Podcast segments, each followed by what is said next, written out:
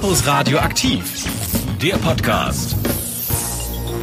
Herzlich willkommen zurück zum Campus Radioaktiv Podcast. Diese Folge ist eine ganz besondere Folge, nämlich die zur Nacht der Wissenschaft am 27. November. Normalerweise sind wir von Campus Radioaktiv ja immer vor Ort mit unseren rasenden Reportern und berichten live vom Geschehen. Das war dieses Jahr natürlich nicht möglich, denn die Nacht der Wissenschaft hat digital stattgefunden.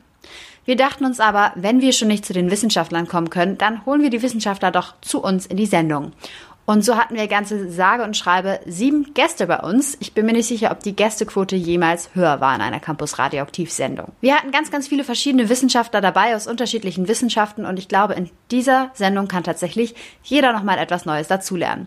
Wir hatten ganz viele spannende Interviews und ich glaube, der Redeanteil von Lasse und mir war auch selten so gering, weil die anderen Gäste eben viel, viel mehr zu sagen hatten. Ich wünsche euch viel Spaß beim Hören. Lasst uns gerne ein bisschen Feedback da, wenn euch etwas gut oder nicht so gut gefallen hat. Ihr findet uns bei Facebook unter facebook.com slash campusradioaktiv oder bei Instagram unter campus-radioaktiv. Und natürlich könnt ihr diesen Podcast auch gerne abonnieren, auf welcher Plattform auch immer ihr ihn gerade hört. Jetzt aber erstmal viel Spaß mit der Sendung zur Nacht der Wissenschaft. Campus Radio aktiv, das Mitmachradio der FH Kiel. Zu einer ungewohnten Zeit, ich gebe es zu, aber ihr habt trotzdem richtig eingeschaltet. Ihr hört Campus Radio aktiv heute mit Gina und Lasse. Moin Gina. Hallo Lasse. Ja, ich bin ganz froh, dass du es geschafft hast, nicht Guten Morgen zu sagen. Das mussten wir gerade im Vorfeld schon ein bisschen üben, ne? Das ist richtig, ja. Es fällt schwer. Normalerweise machen wir nämlich immer die Sendung am Donnerstagmorgen. Jetzt einmal zu besonderer Zeit, zu einem besonderen Anlass. Heute ist nämlich Nacht der Wissenschaft, ja. Und ähm, treue Campus Radioaktiv Hörerinnen und Hörer wissen, dass wir da normalerweise immer in Präsenz vor Ort sind und von der Nacht der Wissenschaft live berichten und uns ja Mitwirkende vors Mikro zerren. Dieses Jahr ist alles anders, wie ja jedes Event dieses Jahr anders ist. Und wir haben uns gedacht, okay, wenn wir nicht zur Nacht der Wissenschaft können, dann kommt die Nacht der Wissenschaft eben zu uns. Und äh, wir haben eine ganz tolle Sendung hoffentlich für euch zusammengestellt und ganz, ganz viele Wissenschaftlerinnen und Wissenschaftler und Beteiligte an der Nacht der Wissenschaft in diese Sendung eingeladen und begleiten euch jetzt die letzten zwei Stunden durch dieses Event. Ganz genau so sieht's aus. Ähm, viele Wissenschaftler werden zu Wort kommen. Wir sind komplett mit der Nacht der Wissenschaft die ganze restliche Zeit für euch on air. Und äh, ja, mit uns live im Studio haben wir jetzt einen Gast uns eingeladen. Ja, und zwar vielleicht für den einen oder die andere von euch einen bekannten Gast, nämlich Professor Dr. Christoph Weber vom Fachbereich I, I und E ähm, hier Informatik an der und Elektrotechnik, Gina. Ich, ja, ich, ich habe einen Zungenbrecher. Ich, ich kenne nur die Medienabkürzungen. Herr Weber, schönen guten Abend. Ja, schönen guten Abend allerseits. Schön, dass Sie bei uns sind. Wir haben Sie auch nicht ohne Grund einfach ausgewählt, weil Sie jemand an der FH sind, sondern weil Sie auch was mit der Nacht der Wissenschaft zu tun haben. Zu Ihrer genauen Funktion kommen wir später nochmal. Aber vielleicht können Sie uns einmal so grob verraten, worum es eigentlich bei der Nacht der Wissenschaft geht. Ja, es geht immer darum, äh, möglichst viele Menschen zu erreichen, ihnen zu erklären, was, in, was Wissenschaft ist, das möglichst auch konkret mal an Beispielen zu erklären, mit möglichst einfachen Worten. Das ist ja die große Herausforderung, komplizierte Sachverhalte herunterzubrechen, damit man den Sinn auch versteht der ganzen Sache. Ja, in der Tat. Also Wissenschaft ist für viele ja irgendwie so ein sehr weit entfernter Begriff, ne? So was äh, irgendwie komplett Ungreifbares. Deswegen finde ich schön, wenn man an dieser Nacht der Wissenschaft so ein bisschen, ja, praxisnah, einfacher und leicht verständlicher vielleicht die Dinge den Besucherinnen und Besuchern näher bringen kann. Nun haben wir ja schon eine ganze Weile ähm, heute Wissenschaftlerinnen und Wissenschaftlern gelauscht und die Nacht der Wissenschaft war heute ja auch schon ein Tag der Wissenschaft, kann man so sagen. Sie haben ja auch schon einiges mitgemacht heute. Können Sie uns vielleicht schon mal so ein kleines Zwischenfazit geben? Also ich glaube, die Resonanz war hervorragend. Ich hatte gerade eben selber auch noch einen Vortrag, der auch sehr gut gelaufen ist. 70 Teilnehmerinnen und Teilnehmer, die auch interaktiv äh, im Chat und auch Fragen gestellt haben über Zoom. Ich habe gehört, dass wir insgesamt mit elf Veranstaltungen vertreten waren an der Fachhochschule Kiel und insgesamt, glaube ich, knapp 600 Teilnehmerinnen und Teilnehmer in den Veranstaltungen hatten. Also das ist ein sehr gutes Ergebnis. Ich glaube einfach auch, dass jetzt viele gesagt haben, ähm, Mensch, abends kann man nochmal ganz spontan sich jetzt das Ganze angucken. Man hätte ja sonst dann vor der Hürde gestanden, irgendwo hinzukommen. so hat dieses Format sozusagen auch viele erreicht, die vielleicht sich kurz entschlossen haben, nochmal zusammenzukommen. Und ich finde das schön, dass wir gerade so als Hochschule, als Fachhochschule, da ist ja der Auftrag ja auch, die gewissen Sachen praxisnah zu präsentieren. Das ist quasi dann auch unser Steckenpferd, dass wir sowas in solchen Formaten auch gut darbringen können. Und das ist letzten Endes Werbung für uns, äh, für potenzielle äh, auch Studierende, die in Zukunft dann in unsere Fachbereiche kommen wollen, zu sehen, das sind alles Menschen, die handfest irgendwas machen und auch ansprechbar sind. Ja, insofern ein schönes Profil hier für uns tatsächlich. Absolut, das würde ich so unterschreiben und tatsächlich auch irgendwie viele verschiedene Wissenschaften dabei. Nicht nur so, dass, wenn man jetzt an sture Wissenschaft denkt, vielleicht Mathe, Chemie, Physik, sondern ja auch zum Beispiel Medien. Da haben wir später auch noch einen Gast in der Sendung, also ein buntes Potpourri. Ja, das vielleicht auch so ein bisschen die die Berührungspunkte und die, die Schwelle dieser ähm, Berührungspunkte zur Wissenschaft ein bisschen nimmt und einfach das Ganze so ein bisschen Freitagabendtauglich gemacht hat. Herr Weber, wir hören Sie später nochmal wieder. Vielen, vielen Dank schon mal an der Stelle, dass Sie uns einen kleinen Start in diesen Abend hier gebracht haben. Und ähm, ich hoffe, Sie haben, sind noch nicht müde und können die nächsten zwei Stunden noch genießen. Ja, auf jeden Fall. Ich bin ein bisschen aufgedreht. Man hat ja heute Abend einen Vortrag gehalten vor wildfremden Menschen. Das ist immer was ganz Besonderes. Und ja, ich gehe auf jeden Fall jetzt beschwingt in den Abend weiter noch hinein. Sehr schön. Willkommen erstmal zur Nacht der Wissenschaft, eine Sondersendung des Campus Radioaktiv der Fachhochschule in Kiel. Denn ja, wir sind mitten dabei, noch bis Mitternacht begleiten wir die ja, Nacht der Wissenschaft, die auch bis dahin noch läuft. Die European Research Night, das große äh, Dachprogramm, die größte Wissenschaftsveranstaltung Europas übrigens, denn äh, ja, deren sind wir ein Teil. In mehr als 300 Städten, in mehr als 30 Ländern wird es veranstaltet. Ja, das ist total cool. Ähm, Kiel-Region ist zum fünften Mal schon am Start. Vielleicht habt ihr es in den letzten Jahren schon mal mitbekommen. In der Regel nehmen ganz, ganz viele große Wissenschaftlerinnen und Wissenschaftler aus Kiel, die Hochschulen natürlich, alle möglichen Forschungszentren teil mit Angeboten und Vorträgen, Seminaren, auch coolen interaktiven Sachen. Und äh, dieses Jahr natürlich alles ein bisschen online. Das ist aber gar kein Problem. Wir haben richtig coole Vorträge dieses Jahr schon oder heute schon gehabt und ähm, einige davon auch noch heute in verminderter oder beziehungsweise in kleinerer abgespeckter Form bei uns in der Sendung. In Europa findet diese European Researchers Night übrigens in ganz, ganz vielen Orten statt, die man auch so kennt, zum Beispiel in Cambridge, auch in Heidelberg, eine der renommiertesten Unis in Deutschland. Also Kiel und die Kielregion können sich da, glaube ich, schon ganz gut sehen lassen in dieser Reihe. Ganz genau. Und in unserer Sondersendung lassen wir die Wissenschaftlerinnen und Wissenschaftler dort, äh, die dort ähm, Vorträge halten, auch selber zu Wort kommen. Wir befinden uns geistig in den Hörsälen und in den Vorträgen. Alle Wissenschaftlerinnen und Wissenschaftler heute in der Nacht der Wissenschaft hier in Kiel und eigentlich auch in ganz Europa. Ja, und Lasse und Gina, wir von Campus Radioaktiv, berichten heute live die letzten anderthalb Stunden noch mit der Nacht der Wissenschaft und begleiten euch ein bisschen dadurch. Bei Wissenschaft denkt man ja oft fälschlicherweise gleich an die Naturwissenschaften, aber es gibt auch eine ganze Menge Geisteswissenschaftler. Einer davon ist jetzt bei uns zu Gast. Professor Dr. Thorsten Burkhardt ist Lehrstuhlinhaber für klassische Philologie an der CAU, also an der Christian-Albrechts-Universität, und hat heute Nachmittag im Rahmen der Nacht der Wissenschaft einen Vortrag zum Thema Good Science, Bad Science gehalten. Dabei ging es darum, Humbug in den Geisteswissenschaften zu erkennen und als falsch zu identifizieren. Genau. Hallo, Herr Burkhardt. Schön, dass Sie die Zeit für unsere Sondersendung gefunden haben. Erzählen Sie uns doch erstmal vielleicht, welche Art von Bad Science erleben Sie denn am häufigsten? Am häufigsten erlebe ich als Bad Science in den Geisteswissenschaften Oberflächlichkeit. Und zwar Oberflächlichkeit sowohl gegenüber den Inhalten, die man erklären möchte, als auch gegenüber den Methoden, man wird den Inhalten nicht gerecht und man geht nicht mit vernünftigen Methoden an die Probleme heran. Die Methodik wird ersetzt durch etwas, was ich als Plausibilität bezeichnen möchte. Man kommt zu Aussagen, die man für plausibel hält, aus seinem eigenen Horizont heraus, aber nicht aufgrund der Denk- und Vorstellungswelt der Texte oder derjenigen Menschen, die in vergangenen Zeiten gehandelt haben. Daraus entstehen dann Interpretationen von der Stange. Das heißt Konfektionsinterpretationen, wie ich es nennen möchte. Man kommt immer wieder zu denselben Begrifflichkeiten, zu denselben Gedanken, die letztlich die einen Gedanken sind, aber nicht die Gedanken der Autoren, die man interpretieren möchte. Und dadurch kommen sehr klischeehafte Aussagen zustande. Okay, und wenn wir von Bad Science sprechen, dann muss ich irgendwie erstmal an das Thema Fake News, Bad News denken. Inwieweit kann man denn in den Geisteswissenschaften vielleicht auch von Fake News bzw. Fake Science sprechen? Fake Science im intentionalen, im bewussten Sinne kann ich mir nicht vorstellen. Ich habe den Eindruck, dass jeder von uns Geisteswissenschaftlern produziert Bad Science, weil wir Menschen sind.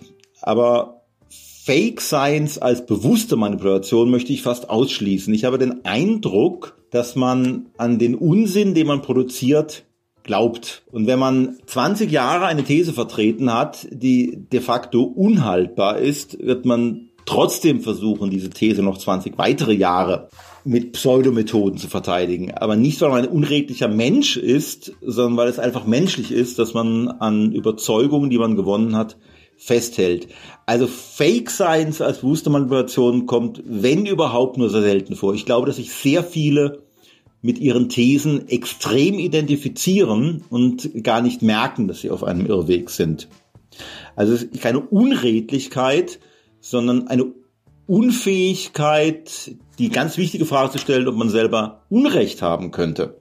Ob es nicht Belege gibt, ob es nicht Elemente gibt, die gegen die eigene These sprechen. Überhaupt darf man nicht vergessen, dass jeder Fortschritt in Wissenschaften erkauft wird mit neuen Deutungen und mit der Verabschiedung alter Deutungen. Und der Widerstand gegen Neudeutungen ist immer sehr groß. Aber dieser Widerstand hält sich natürlich per se für berechtigt und seriös. Das heißt, ähm, ja, Bad Science kommt häufiger mal vor, weil es eben menschlich ist. Unsere Hörerinnen und Hörer und mich persönlich natürlich auch interessiert jetzt aber, wie erkenne ich denn in der Praxis solche Bad Science? Ja, wie erkenne ich Bad Science am besten? Das ist eine gute Frage. Das ist nämlich gar nicht so einfach, weil Bad Science, der Good Science zum Verwechseln ähnlich sieht. Denn es geht ja immer darum, wie man mit bestimmten Belegen mit bestimmten Methoden umgeht, wie und wann man sie anwendet. Am ehesten kann man Bad Science vielleicht erkennen, wenn man schaut, ob der Wissenschaftler, die Wissenschaftlerin wirklich Methoden hat oder eben nur plausible Aussagen macht, die, bei denen man gar nicht genau weiß, wie man zu diesen Aussagen gelangt ist operiert der Wissenschaftler, die Wissenschaftlerin mit Belegen, versucht sie eher zu beweisen. Vor allem aber kennt der diejenige seine Grenzen. Sagt er ganz klar, was er nicht wissen kann, was er nicht beweisen kann. Sagt er ganz klar, unter welchen Voraussetzungen seine These falsch wäre. Also überlegt er sich, ob er nicht vielleicht doch Unrecht haben könnte. Denn in den meisten Fällen ist in den historischen Geistwissenschaften die Wahrheit im eigentlichen Sinne sehr schwer zu fassen, sehr schwer auf einen Punkt zu bringen. Das nächste ist äh, sozusagen Allgemeingut. Das ist, glaube ich, das, was die meisten Laien sich unter schlechten Wissenschaftlern und Wissenschaftlerinnen vorstellen. Wenn jemand zu abgehoben spricht, das heißt, wenn Sie den Eindruck haben, hier spricht kein Wissenschaftler, sondern ein Priester, der viele Fachtermini verwendet, nicht weil sie notwendig sind, sondern um damit zu prunken, um damit einen dürftigen Inhalt zu verdecken.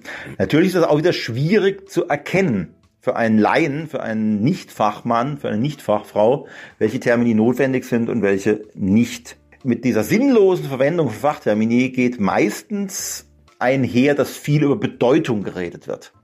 Es wird viel Bedeutung aus den Texten geholt, es wird viel über Bedeutung gesprochen. Das ist immer so ein kleiner Indikator für mich, wenn aus einem kleinen Gedicht oder aus sprachlichen Gegebenheiten unglaublich viel an Bedeutung herausgeholt wird. Das ist mir immer sehr verdächtig. Also kurzum zu diesem zweiten Punkt, das Bemühen verständlich zu sein, ist für mich schon immer ein Indiz, noch kein Beweis, aber ein Indiz dafür, dass ein Wissenschaftler sich bemüht, seriös zu sein. Denn ich bin der Meinung, dass geisteswissenschaftliche Forschung verständlich für Nichtfachleute und Laien vermittelt werden kann. Das war Professor Dr. Thorsten Burkhardt von der Christian Albrechts Universität zu Kiel. Schönen Dank, Herr Burkhardt, dass Sie bei uns in der Sendung waren. Ja, ein Thema, das uns momentan natürlich alle nicht loslässt, ist die Corona-Pandemie. Wissenschaftlerinnen und Wissenschaftler auf der ganzen Welt forschen an dem Virus, das gerade aktuell unseren Alltag bestimmt. Wie das Thema Krankheiten und insbesondere auch Pandemien in der Pflanzenwelt aussehen kann, das hat eine Expertin ihres Fachs heute Vormittag schon bei der Nacht der Wissenschaft diskutiert. Eva Stukenbrock arbeitet am Botanischen Institut der CRU und beschäftigt sich mit der Genomik von Pflanzen. Und äh, Eva haben wir jetzt zu Gast bei uns in der Sendung. Ja, schönen guten Abend, Eva. Schön, dass das freut mich sehr, dass du heute hier bist.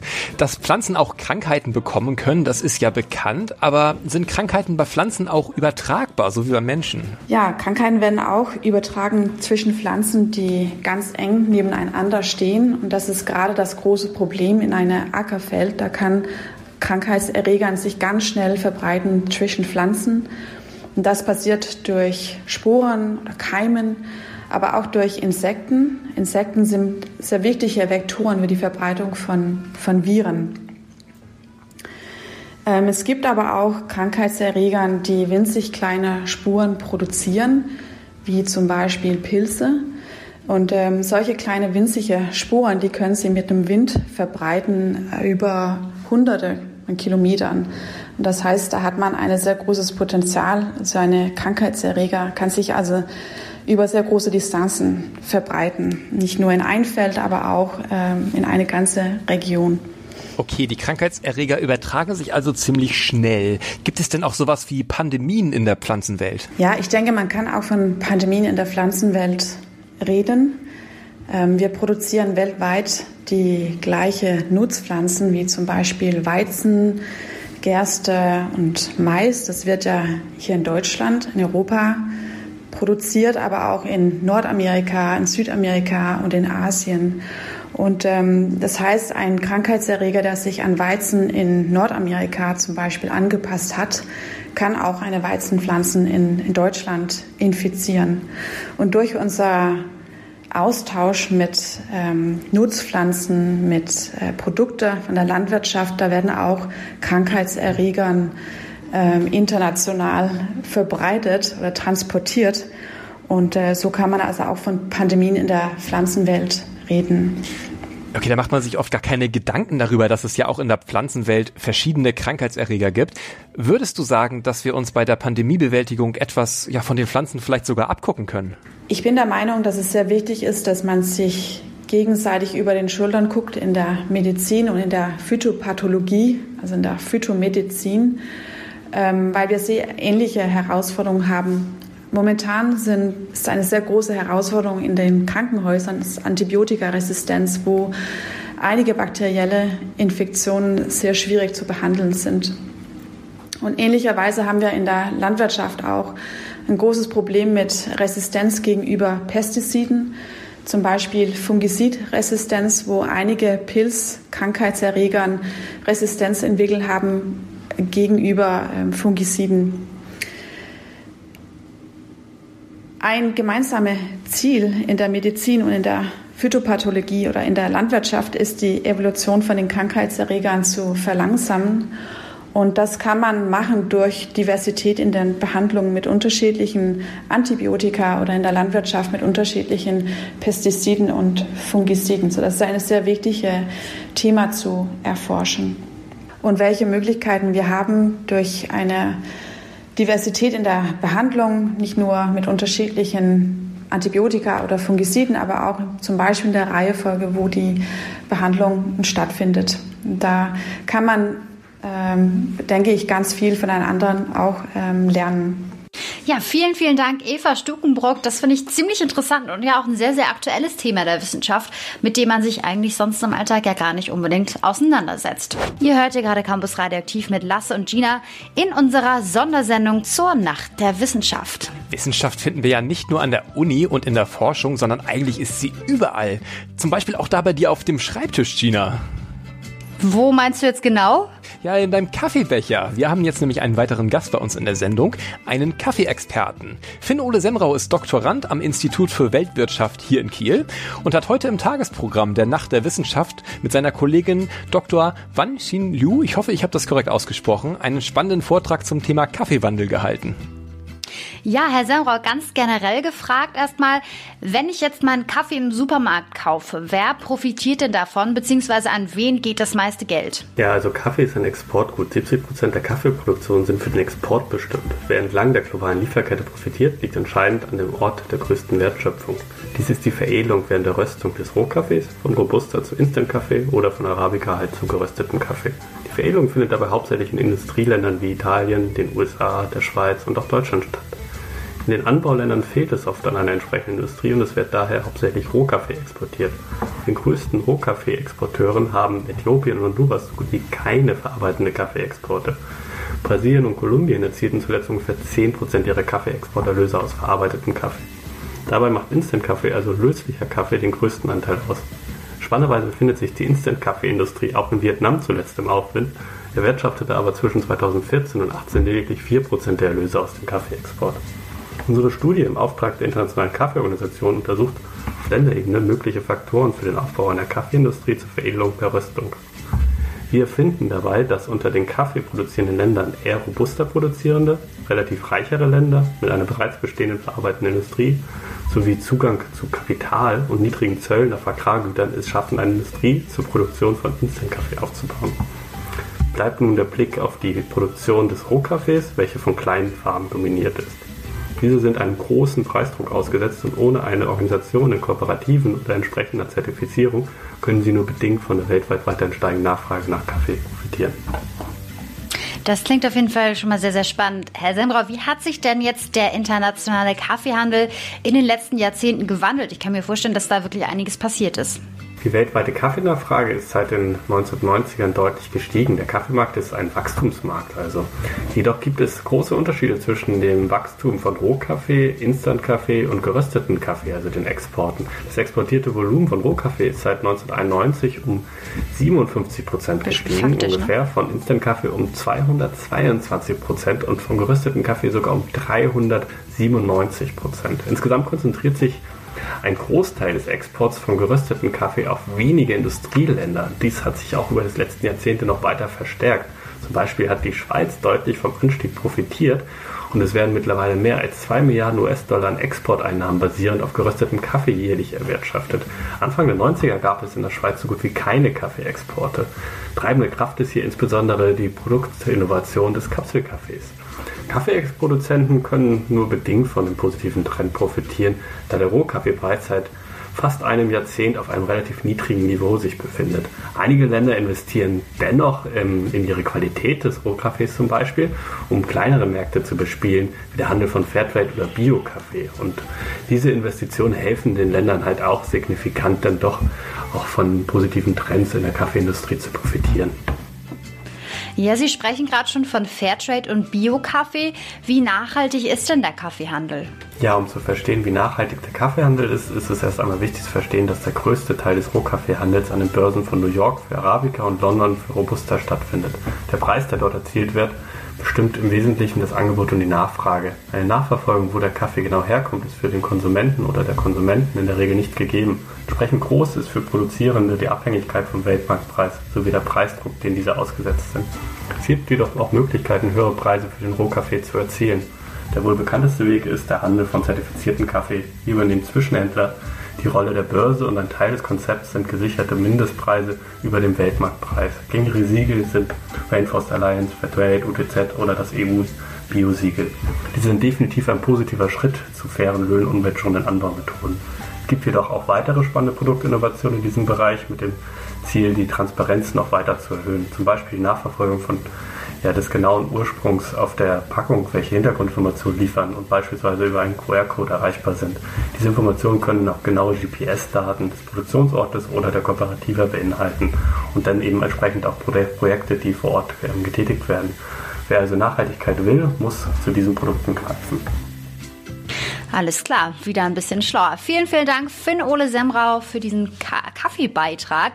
Und ähm, entgegen vieler Kommentare kann ich jetzt definitiv sagen, wenn ich mal wieder so ein bisschen rumrühre und rumexperimentiere, Kaffee ist nämlich doch eine Wissenschaft. Und einem Wiederholungstäter, der vorhin schon mal bei uns in der Sendung war. Christoph Weber hat uns den Startschuss gegeben und uns so ein bisschen erzählt, was denn heute eigentlich so passiert ist oder noch passiert.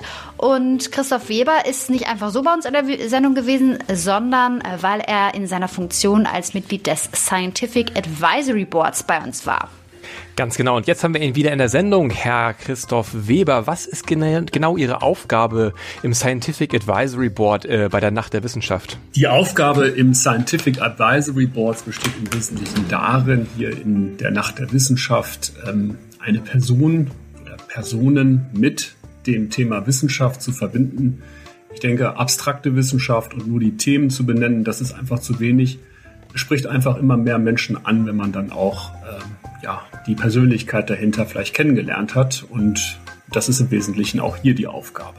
Ah, weshalb haben Sie sich dieser Aufgabe denn angenommen? Ich habe die Aufgabe, im Scientific Advisory Board mitzuwirken, sehr gerne übernommen.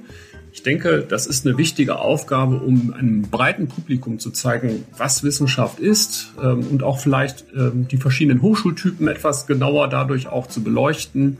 Das ist ja nicht nur für Wissenschaftler wichtig, sondern auch ähm, für den Laien, der sich informieren möchte, was an den Hochschulen hier im Lande so los ist. Ähm, insofern erreicht man hier sehr, sehr viele Leute und kann mit der besonderen Herausforderung, auf möglichst einfachen Erklärungen basierend seinen Vortrag zu halten, hier viele Menschen erreichen.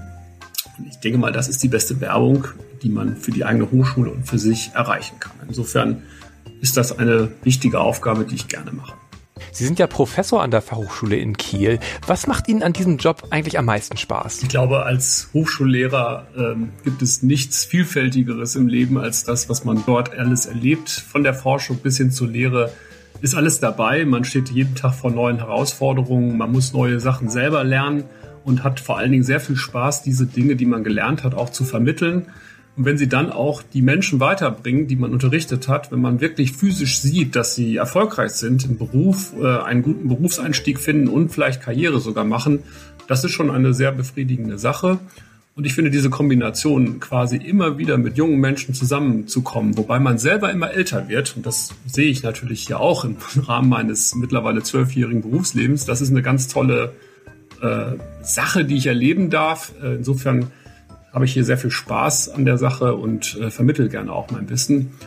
Ähm, gerade vielleicht für diejenigen, die am Anfang besonders viel Startschwierigkeiten haben, die sich aber so ein bisschen durchgebissen haben durch die äh, schweren Themen, die in den Ingenieurswissenschaften nun mal vorliegen und dann quasi durchstarten. Das zu beobachten, das ist eigentlich schon ein sehr schönes Glücksgefühl. Ähm, und wenn man dann ein Teil davon ist, dann ist es natürlich umso schöner. Welche Rolle spielt die Wissenschaft denn in Ihrem täglichen Joballtag so direkt? Ja, Wissenschaft in meinem täglichen Leben spielt immer eine wichtige Rolle. Ohne gute Wissenschaft, glaube ich, wird auch niemals gute Lehre stattfinden. Das ist gerade hier wichtig in der Fachhochschule, wo wir praxisorientiert die Themen aus den Unternehmen ja quasi reinbringen, sie bearbeiten, zum Beispiel in Projektarbeiten, um dann zu einer Lösung herbeizuführen, über die man dann diskutiert, ähm, ob sie gut oder schlecht gewesen ist.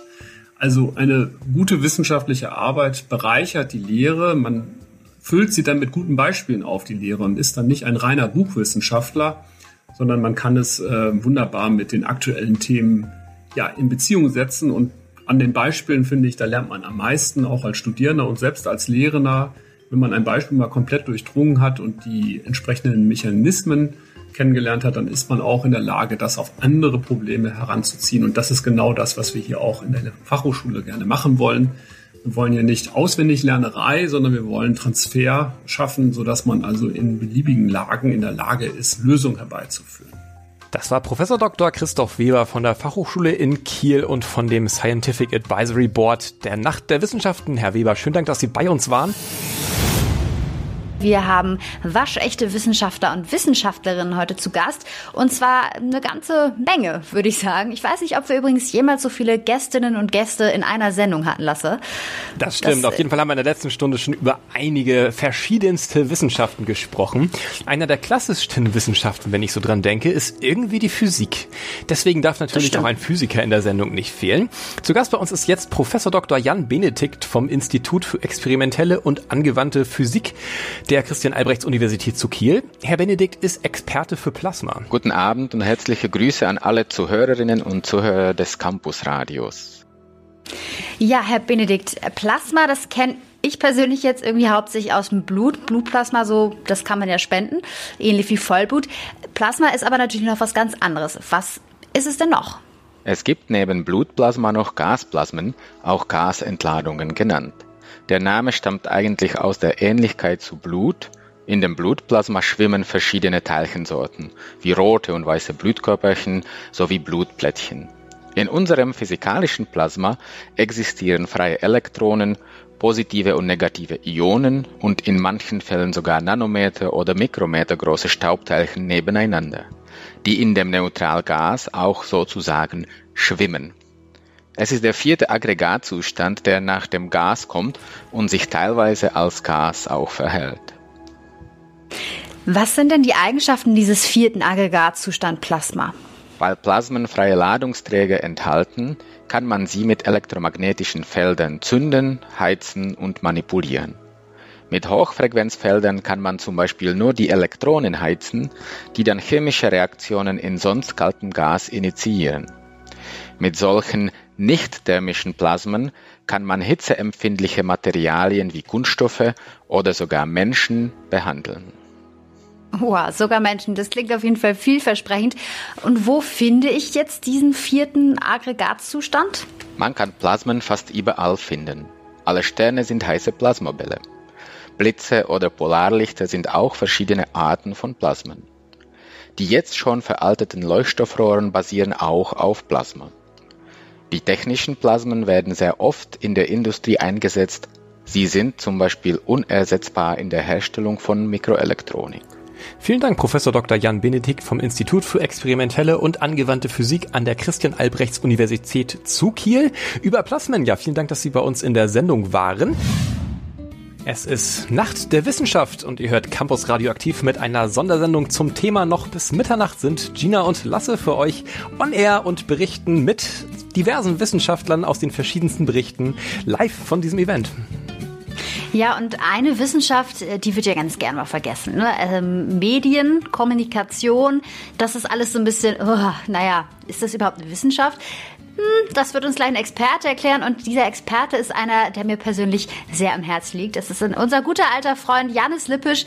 Ähm, aufmerksame Hörerinnen und Hörer oder vielleicht eher alte Hörerinnen und Hörer kennen ihn noch. Ist Ex-Campus-Radio-Mitglied und ähm, inzwischen ist aus ihm richtig was geworden. Janis produziert Filme für große Produktionsfirmen, tingelt in komplett Deutschland umher.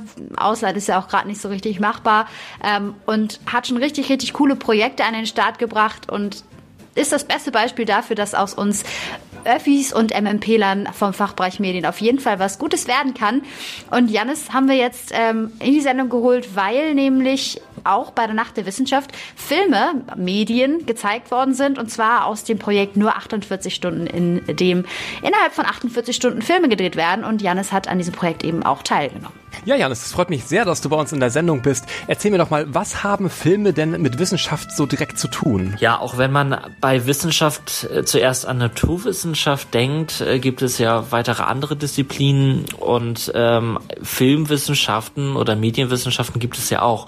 Und ähm, ja gut, mein Video, ja gut, mein Film ist eher ein Musikvideo muss man sagen. Aber ähm, gerade das ist ja hochinteressant. Wie wirkt das überhaupt auf einen, der das gerade guckt, auf den Rezipienten, wie wir ja sagen. Äh, und äh, ja, was, was macht das mit uns? Ähm, und das ist ja auch schon eher eine psychologisch begründete, aber dennoch eine Wissenschaft, die ähm, durchaus ihre Berechtigung hat.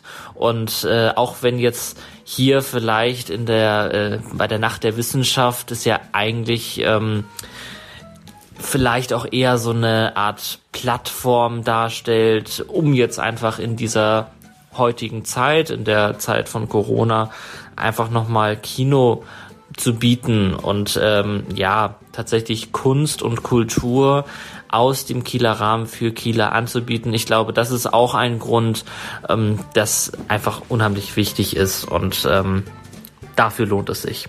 Dein aktueller Kurzfilm Der einsame Segler hat ja dieses Jahr ordentlich abgeräumt an Preisen. Erzähl uns doch mal kurz, worum es da geht. Der einsame Segler hat etwas Tragisches erlebt. Also das, was man als Segler eigentlich nie erleben möchte, und zwar Schiffbruch. Und zwar hat er Schiffbruch erlitten und äh, das sogar mit Freunden, als er unterwegs war und hat sie so verloren. Ob sie tatsächlich tot sind oder nicht, ähm, war eigentlich nicht ganz klar. Auf der anderen Seite kann man sich das eigentlich denken. Und äh, dieses Erlebnis ist natürlich schon nicht einfach, ähm, damit auch klarzukommen. Und er versucht das irgendwie zu verarbeiten. Und das in Form von Zeichnungen. Er fängt an, seine Geschichte, die er erlebt hat, zu zeichnen und das erleben wir als Zuschauer in Form eines Musikvideos. Das heißt, wir sehen die Zeichnung des Seglers letztlich und ähm, dazu gesungen quasi die Geschichte, die das Ganze nochmal erzählt. Ja, und das ähm, soll es auch erstmal sein zum Inhalt. Ähm, viel mehr würde ich ja gar nicht erzählen. Man soll ja auch noch ein bisschen überrascht werden, wenn man das Ganze sieht. Genau. Was ist denn das Besondere daran? Das musst du uns jetzt doch noch kurz verraten. Also das ganz klare Besondere an diesem Film ist natürlich, dass dieses Musikvideo tatsächlich in nur 48 Stunden erschaffen wurde. Das Einzige, was davor stand, waren äh, wirklich stichpunktartige ja, Hinweise oder, oder eine stichpunktartige Leitlinie, die das Ganze irgendwie ähm, vorgeben sollte, einfach nur als inhaltliche Richtung und ein Grundsong, der allerdings ein, eine sehr, sehr rohe Version des Songs ist, die wir jetzt äh, tatsächlich im finalen Video haben. Da wurde noch ganz, ganz viel gemacht. Und äh, das ist so das Offensichtliche. Das andere, was man tatsächlich gar nicht so wusste, war, dass die ganzen einzelnen Teile, die einzelnen Song äh, Sänger und Sängerinnen gar nichts voneinander wussten, beziehungsweise nicht wussten, was die anderen jeweils machen, sondern sie haben das geschrieben, was sie selbst ähm, ja fühlten und ähm, sie bewegt hat. Und ich habe denen wirklich so viel Freiraum, wie es geht, ermöglicht. Und ähm, da ist tatsächlich sehr, sehr schön und, und sehr, sehr viel bei rumgekommen. Und das hat wunderbar gepasst, ähm, das zusammenzuschneiden. Allerdings war das auch genau der Knackpunkt. Äh, ich war mir nicht sicher, ob das wirklich funktioniert. Also es hätte auch komplett in die Hose gehen können und dann hätte ich wahrscheinlich keinen 48er für dieses Jahr eingereicht. Janis, vielen, vielen Dank. Wir werden gar nicht weiter spoilern, denn den Film ähm, wollen wir gar nicht vorwegnehmen, worum es da so geht. Wer sich den nochmal angucken möchte. Ich bin auf jeden Fall sehr, sehr happy ähm, und freue mich, dass du so einen erfolgreichen Film produziert hast, der heute auch nochmal gezeigt wurde im Rahmen der Nacht der Wissenschaft und ähm, nochmal wieder bewiesen hast, dass wir durchaus auch unsere Daseinsberechtigung haben in dieser weiten Welt der verschiedenen Wissenschaften. Ja, Gina, Wissenschaft ist nicht immer todernst, oder? nee, tatsächlich nicht. Ich habe äh, in der Recherche für diese Sendung vorab ein bisschen, naja, geguckt, ob es auch irgendwie was Amüsantes in der Wissenschaft zu berichten gibt und bin dabei über einen ganz lustigen Hashtag gestolpert, nämlich den Hashtag Fieldworkfail. Und äh, wenn man sich da mal so ein bisschen durchscrollt, dann trifft man so auf allerlei Kuriositäten, würde ich sagen. Ganz genau so ist es, denn ja, viele Wissenschaftler arbeiten natürlich draußen in der Wildnis und ja, bei ihren wissenschaftlichen Forschungen läuft dann nicht immer alles glatt. Zum Beispiel Beispiel Agatha Stanjewitz hat sich aus Versehen an einem Krokodil festgeklebt beim Versuch, dort einen Peilsender zu, äh, zu befestigen. ja, auch vielleicht nicht das Allerbeste.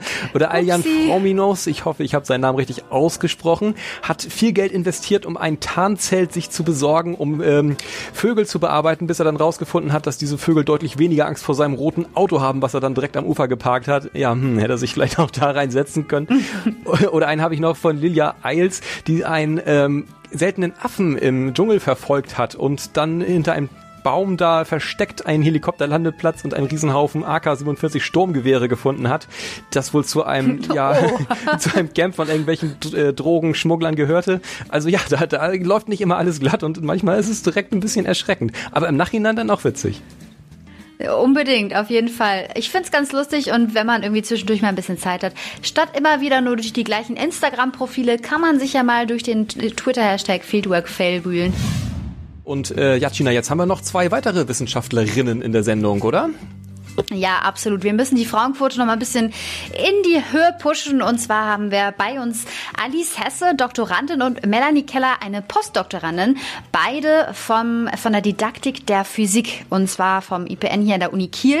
Und die beiden haben heute Nachmittag in einem Podcast-Format ein bisschen aus dem Nähkästchen geplaudert, wie man denn eigentlich in die Wissenschaft gerät und was so auf dem Weg hin, also passiert hinter den Kulissen. So grob zusammengefasst. Ähm, die beiden wollen wir auch noch mal zu Wort kommen lassen und äh, sie sprechen mal ein bisschen am besten miteinander.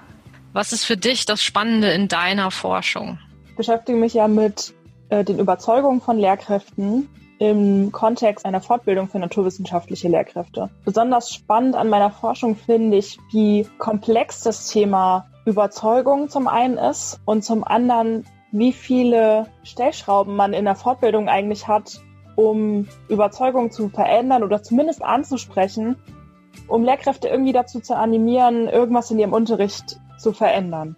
Was ist das Spannende an deiner Forschung, Melanie?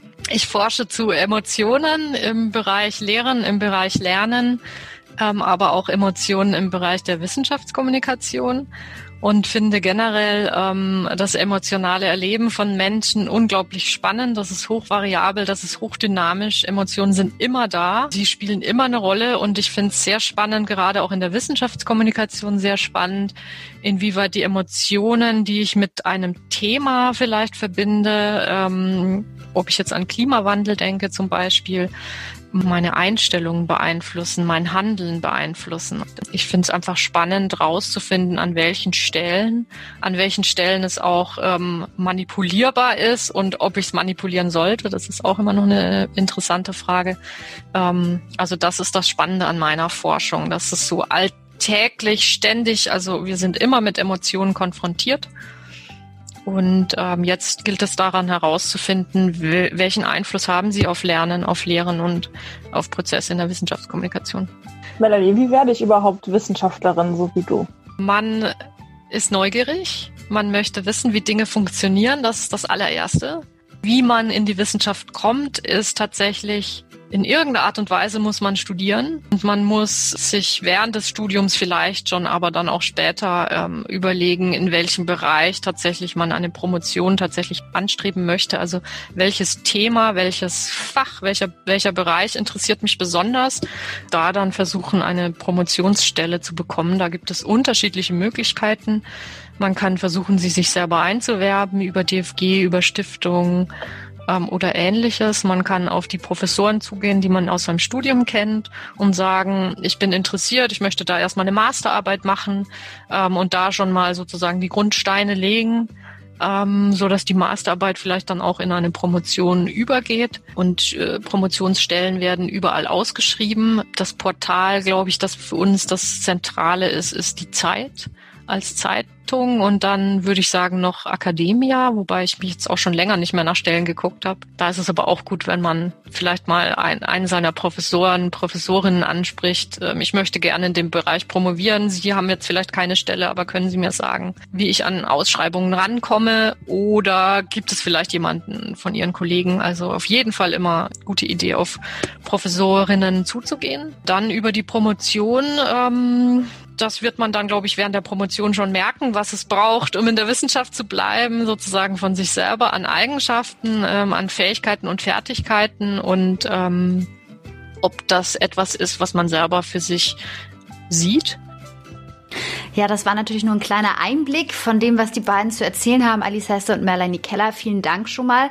Melanie Keller, Sie haben ja schon seit längerem eigentlich gar nichts mehr mit der Physik an sich zu tun, seit Sie Ihre Diplomarbeit abgegeben haben. Aber erzählen Sie vielleicht nochmal, weil wir ja hier bei der Nacht der Wissenschaft sind, was ist für Sie das Beste an der Physik? Was geblieben ist, ist, ähm, viele Physiker sagen ja, die Physik ist schön. Und dem würde ich mir, mich eigentlich tatsächlich anschließen. Viele Mathematiker sagen das auch. Ähm, ich habe Mathematik nicht studiert, ich kann das nicht beurteilen, aber das Schöne an der Physik, dass es irgendwie, dass die Physik so kohärent ist ähm, und vor allem äh, wirklich, was das Beste ist an der Physik aus meiner Sicht, ist die Erklärungsmächtigkeit der Theorien. Ähm, das macht so die Schönheit eigentlich der Physik aus, dass ähm, es wenige Theorien, wenige Prinzipien gibt und damit kann man ganz viele Phänomene erklären und man kann so viel an der Welt und auch an unserem Universum verstehen ähm, durch ganz wenige Gesetze, ganz wenige Prinzipien, ähm, die dann, ähm, die man dann im Detail studieren kann. Und das ist einfach super angenehm. Das finde ich das Beste an der Physik. Was findest du das Beste an der Physik, Alice? Das Beste an der Physik für mich ist, dass sie uns ähm, jeden Tag umgibt. Und zwar bis ins kleinste Lebensdetail. Das finde ich unglaublich faszinierend, weil zum einen wir von Kosmos umgeben sind, den wir immer noch erforschen, wo es so viele Fragen gibt. Auch physikalische Fragen, die noch unbeantwortet sind. Das ist unglaublich faszinierend. Und dann aber auch in unserem alltäglichen Leben bis ins Kleinste. Die Technik, die uns umgibt, ähm, kann man im Prinzip auch auf physikalische Probleme runterbrechen in mehr oder weniger ähm, ausführlicher Schwierigkeit oder Komplexität. Und die Physik bietet für all diese Phänomene, die uns umgeben, Erklärungen an, die man sich dann eben zusammenstellen kann, dass man mit so einer Neugier in die Welt gehen kann und die Physik bietet Antworten. Das ist für mich das Beste. Die Physik ist überall. Sie ist überall. Das ist so verrückt. Sie umgibt uns. Sie bindet uns zusammen. Manche behaupten sowas von Gott und ich sage das zur Physik. Von daher. so ist das. Vielen Dank, Alice Hesse und Melanie Keller. Schönen Dank, dass ihr in der Sendung wart. Ja, da ist sie angebrochen. Die letzten zwei Minuten Campus Radioaktiv Sondersendung bei der Nacht der Wissenschaft. Ähm, parallel dazu läuft wahrscheinlich gerade noch das letzte Gedicht beim Poetry Slam, der gerade auch noch in der Nacht der Wissenschaft läuft. Wir sagen Danke für diese wunderbar volle Sendung. Ich glaube wirklich, ähm, um es in der Sprache der Wissenschaft auszudrücken, die Gästedichte war noch nie so hoch in einer Campus Radioaktiv Sendung, oder Lasse? Ja, absolut. Also vielen, vielen herzlichen Dank an alle Wissenschaftlerinnen und Wissenschaftler, die uns in unserer Sendung beehrt haben und auch hoffentlich vielleicht den einen oder anderen geneigten Hörer ein bisschen mitgerissen haben. Ja, und vielen Dank an den offenen Kanal Kiel und an alle Beteiligten, dass wir die Möglichkeiten hatten, äh, die Möglichkeit hatten, dieses besondere Event live begleiten zu dürfen. Wir sind für heute fertig. Die Nacht der Wissenschaft ist für heute auch fertig, zumindest fast. Eine Minute und fünf Sekunden läuft sie noch. Das Campus Radioaktiv der Fachhochschule Kiel verabschiedet sich in diese ja, Freitagnacht. Es ist ja schon fast Samstagmorgen. Und ähm, ja, uns bleibt nicht mehr viel zu sagen. Campus Radioaktiv gibt es, wenn ihr mögt, wenn Sie mögen, in unserer regulären Donnerstagmorgen Morning Show am nächsten Donnerstag wieder. Ansonsten bis dahin wünsche ich, wünschen wir euch noch einen wunderschönen Abend. Macht's gut und bis bald. Campus Radioaktiv, der Podcast.